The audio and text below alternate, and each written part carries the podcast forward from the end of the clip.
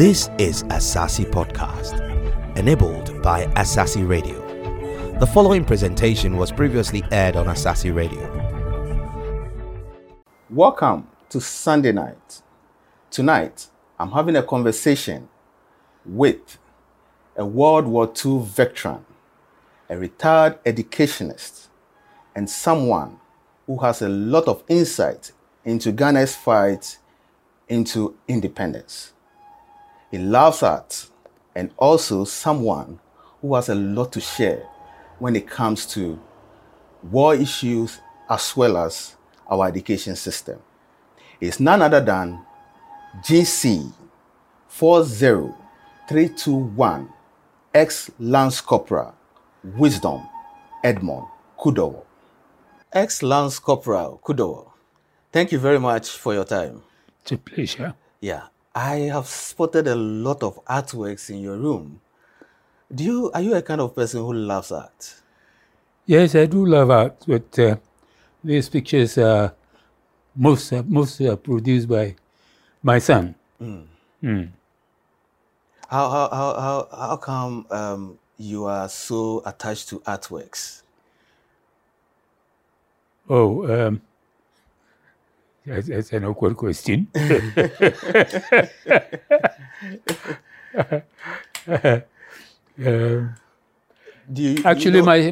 son was interested in arts from his childhood, and developed it, and had to take it as a subject at the university.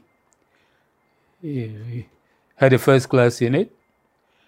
And since then, there was no turning back. Mm. Yeah, they work, it's all around the house. Why can't I love it when I see these things around? Mm. So that's it. We've had parents who encourage their children to go into specifics when it comes to choosing their career. By all means, yeah. Did you push him into that? Oh, yes, I agree to that. If you see your child interested in something, encourage him. That's if it's good. Yeah. Encourage him. Let him develop this art, because that's his God-given profession, so to speak. So encourage him. Mm. I'll do that every day, any day, anywhere. Mm. You have 6 children. Sorry? You have 6 children? I have 6. How many boys, how many girls? 4 boys and 2 girls. Mm. Mm. And what are they doing? The first is a girl. She was with her husband in Central African Republic, but the husband died. So she's still in Central African Republic. Oh, okay. The husband was the speaker of the Central African Republic. The Speaker of Parliament? Parliament, yeah. Wow.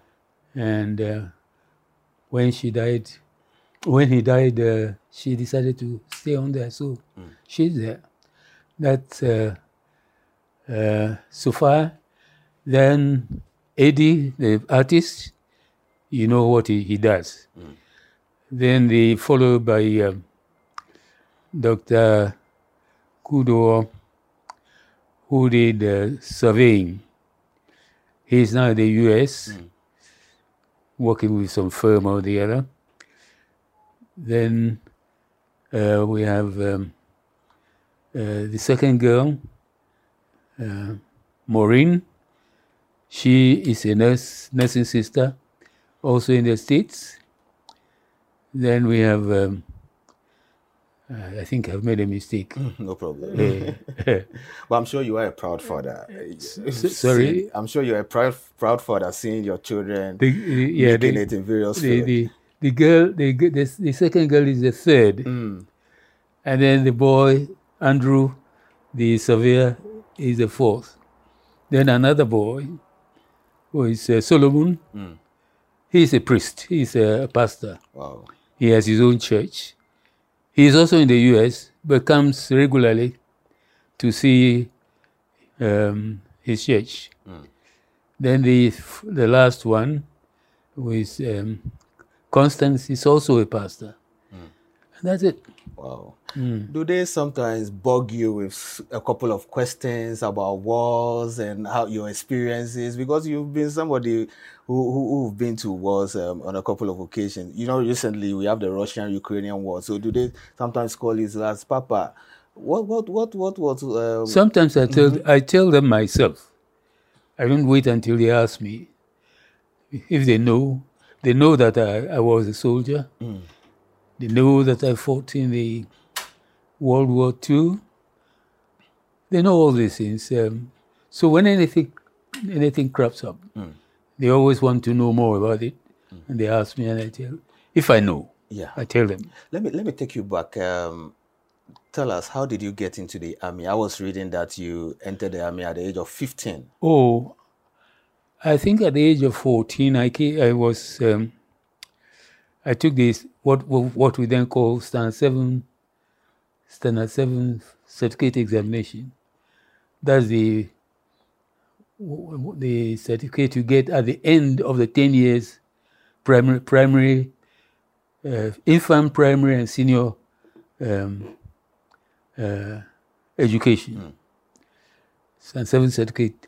After that, you get into a secondary school. But those days, secondary schools were scarce. You only have Achimota, especially in the Volta region. We have very little. I think it's only one secondary school we had at the time.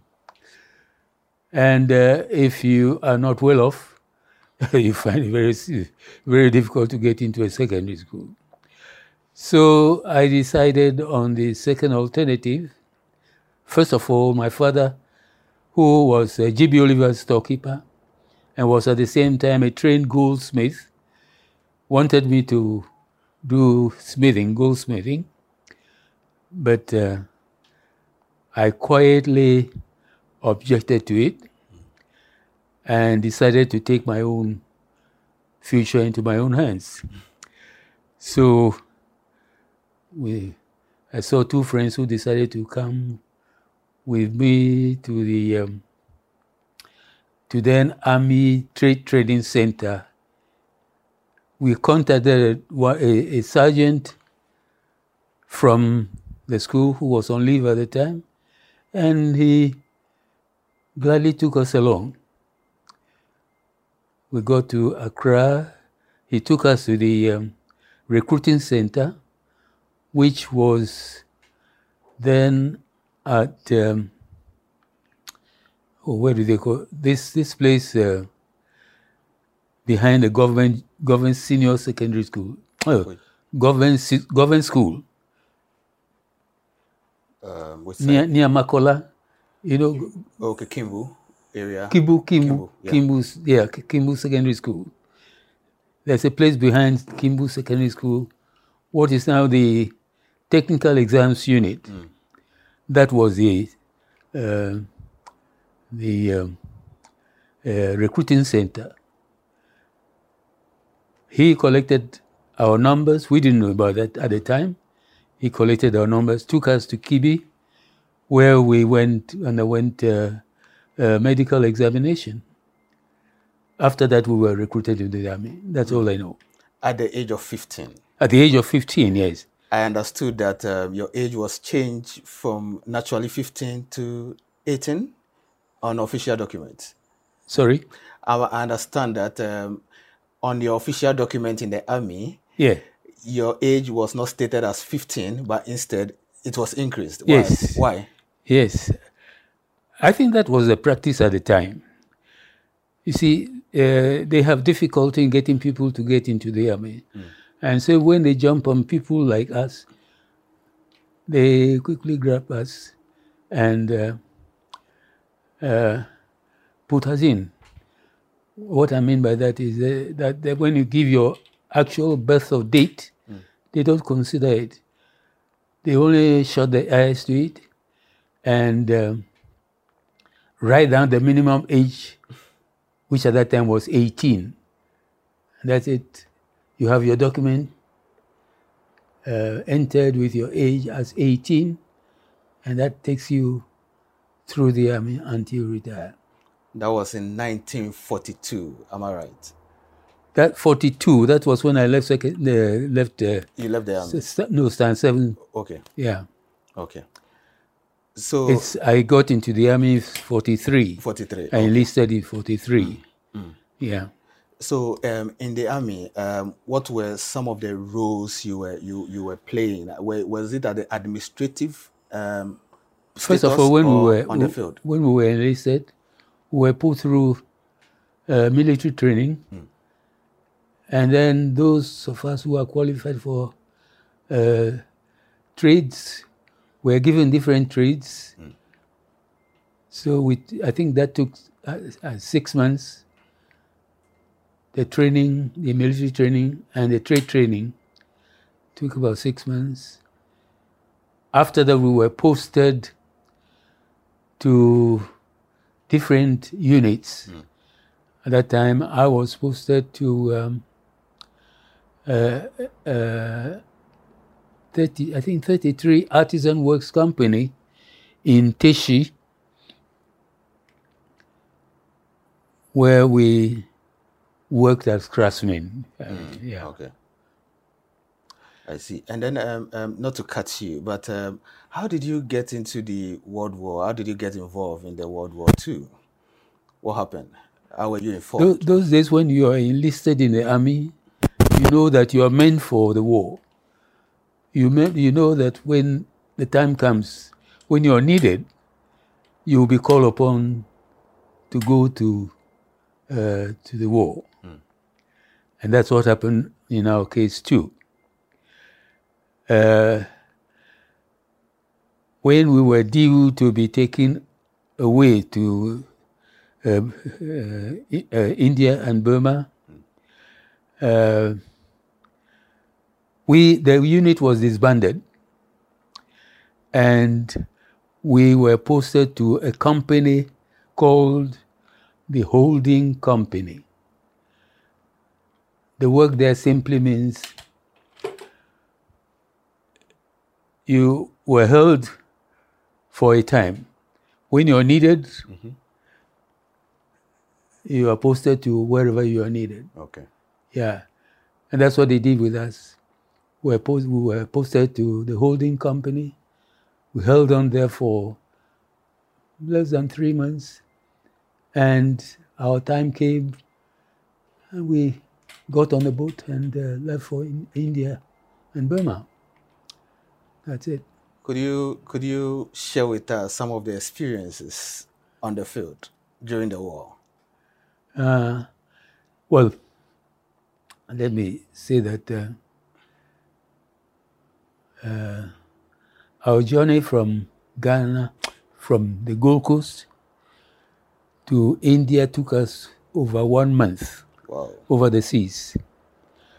And we stopped at Sierra Leone, that's Freetown, mm-hmm. to pick up troops. Then we stopped again, that's through the Atlantic, Mediterranean, at the Mediterranean port of Port Suez or Port Said. We stopped to pick fruits. Mm. Then we went through the Red Sea to Port Said. I think Port Said is the last one. Then we entered the Indian Ocean and disembarked in Bombay. Mm. We were welcomed by a military band on the shores of Bombay, and from there we started our journey. It took us 14 days across India to get to our training grounds in Comilla. Comilla at that time was part of India, on the extreme, eastern end of India. That's where we had a jungle training. Mm. At the end of the jungle training, they took us to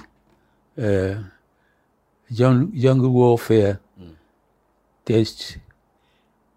On the completion of that, were then posted to other units. Okay. Up to that time, we were only part of those who disembarked from that ship. Okay. But we didn't have a unit at the time. It was after the training that we were distributed to the company, the units that needed us. Mm. We were then posted to 26 Artisan Works Company in the jungle at the time. Okay. Yeah. Were you involved in combat? Were you involved in combat activities? Combat activities? Yes. Oh, you see, there is one thing we seem to miss. The army consisted of fighting soldiers, mm-hmm. professionals who have trades, you know, skills they can perform. Mm-hmm. So when you are sent to the field, you support the fight mm-hmm. with that particular skill. You get me? Sure. So you have a rifle, a personal rifle, mm. with your number. For example, I have my rifle. Had my rifle. My personal number was WA4048. Wow. That was the number of my rifle. And I kept that rifle throughout the war. Wow. You know, so apart from the skills I had to offer, I still can be called upon to fight. Mm-hmm. Yeah. But if you're not called upon, you have your rifle to protect yourself wherever you are. See? But people always think that because they said you've been in a war, you necessarily have to kill. Mm-hmm. No. Mm. It's a wrong impression. Yeah. Oh, okay.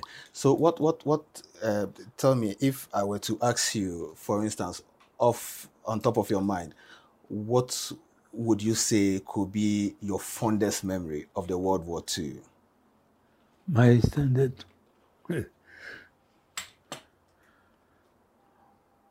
Well, if you talk about the organization of the troops and all the rest of it, then as I will talk about discipline.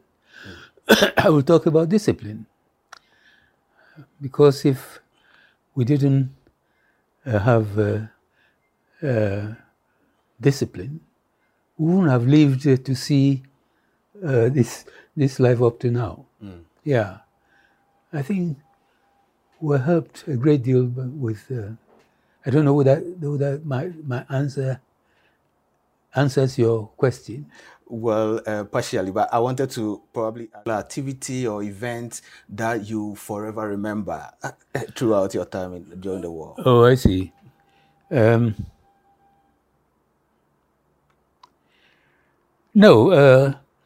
Honestly, I was an electrician. And whenever we are called upon to do any electrical work in connection with booby traps, anything connected with electricity, we do that to the best of our ability. Mm. But at the same time, I, for example, was called upon to work in the office too, where I had to prepare pay vouchers and so on. Oh, okay. Yeah. You know, we have our daily things like toothpaste, all the rest of it, chocolate, anything you can think of. So you use that money. And sometimes you go through towns. Whilst in the jungle, you go through towns and buy one or two things. Oh, okay. Yeah. So we still use that the allowance they give you for purchases. But was there any life-threatening situation throughout your career in the army? Was there any life-threatening situation on yourself throughout your career in the army? No, the only thing I can remember is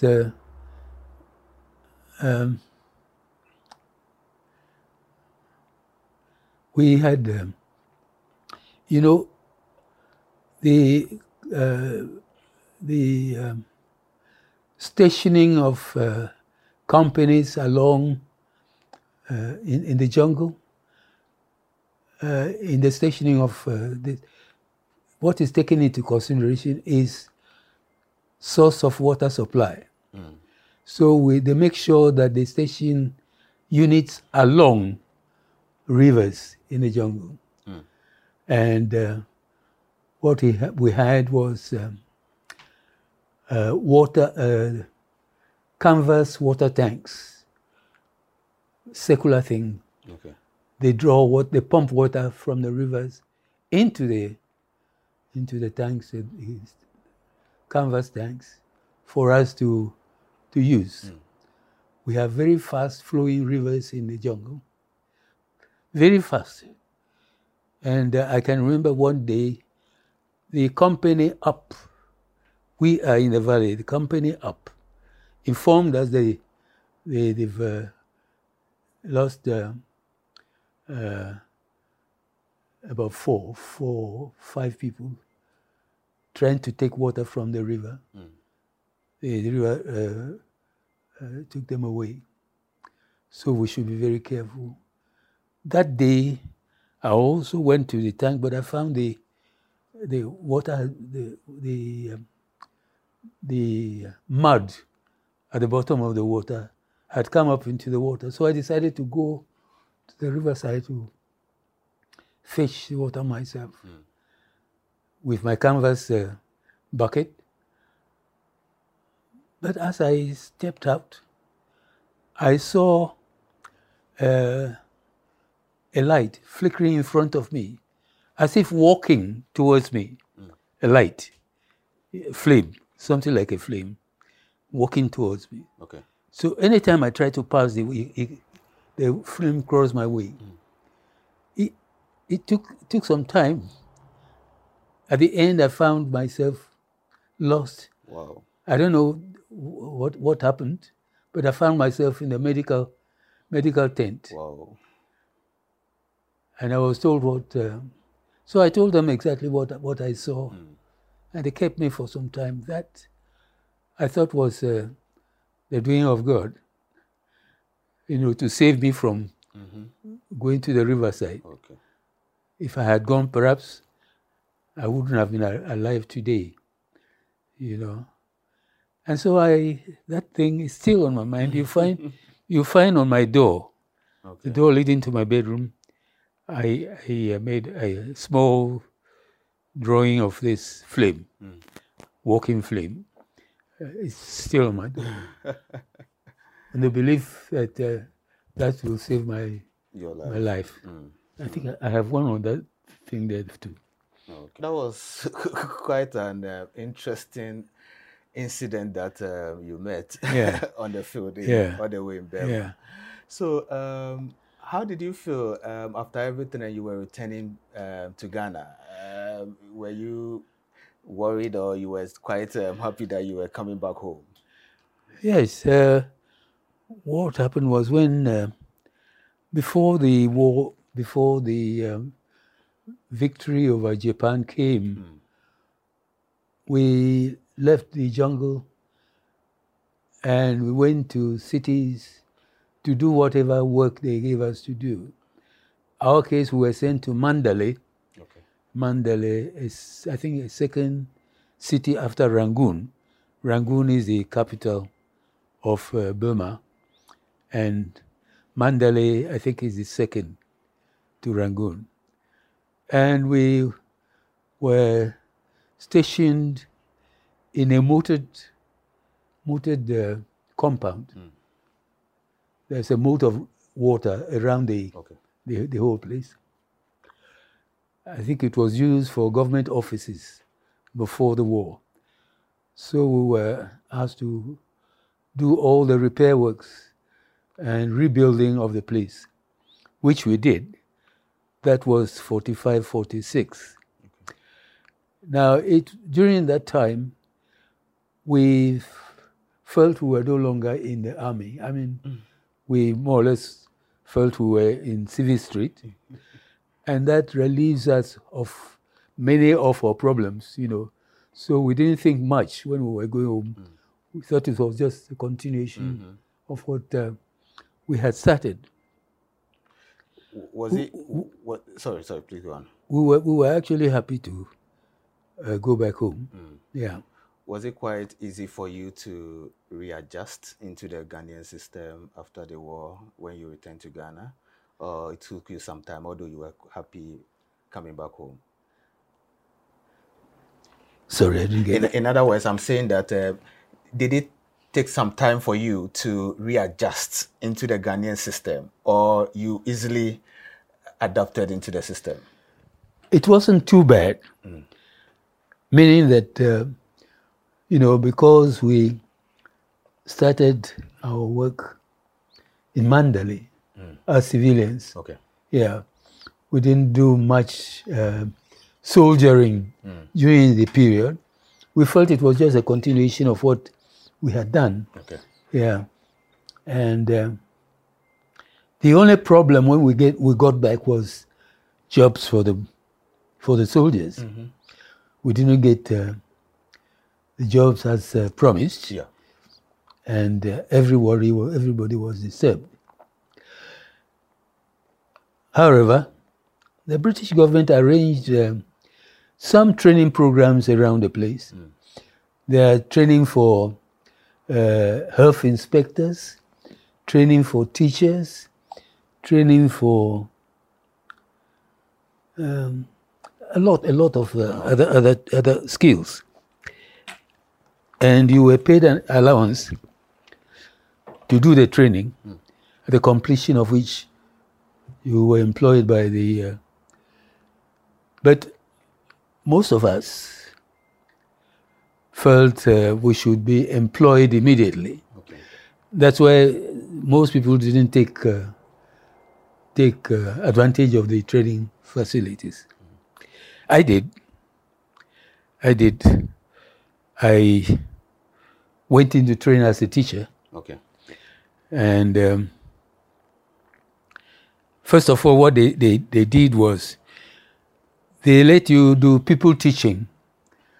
You were paid an allowance. At that time, teachers were getting £2, 1 and 8 pence as people teachers. But you, as a soldier from Burma, you were paid 72 cedis. That's a year. Okay. That's £6 a month. That's 72 cedis, £72 a year. Whereas when you are from the ordinary, you come in as a people teacher from Stand 7, you were paid £2, 1 and 8 pence. The man who served in the army and had a Stand 7 certificate was paid £6. So you can see the difference. Yeah. Why was that so? Is it because is it more or less like a compensation for you being in the army and you've been to the war? Well, they take into consideration the fact that you had responsibility. Okay. Yeah. So that's also partly because you served in the war. Yeah. So from the army, then you became an educationist. From the army? Yeah. I did the training. I did the technical training in Takura DGS, then Government Technical School. And immediately after the training, I was awarded a scholarship to go to the UK. Okay. So I went to the UK, spent about 3 years, came back, and it was then that I started my work as this thing in the education. Okay, we'll go into the education bit a bit, but I want to find out, did you play any role in Ghana's fight for independence? Well, I wouldn't say I did personally, no. But as a group, yes. At the time, the Atipos and the Ajites were doing their thing. Yeah. I was not in Accra. I was doing my people teaching, as I told you, in a place in the Volta region. But when we heard of this thing, we all came to Accra.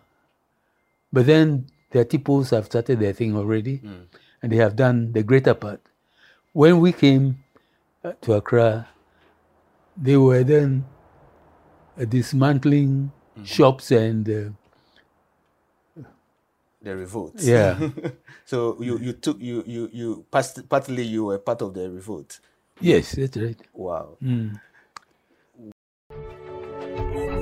Thank you for listening to Assasi Podcast.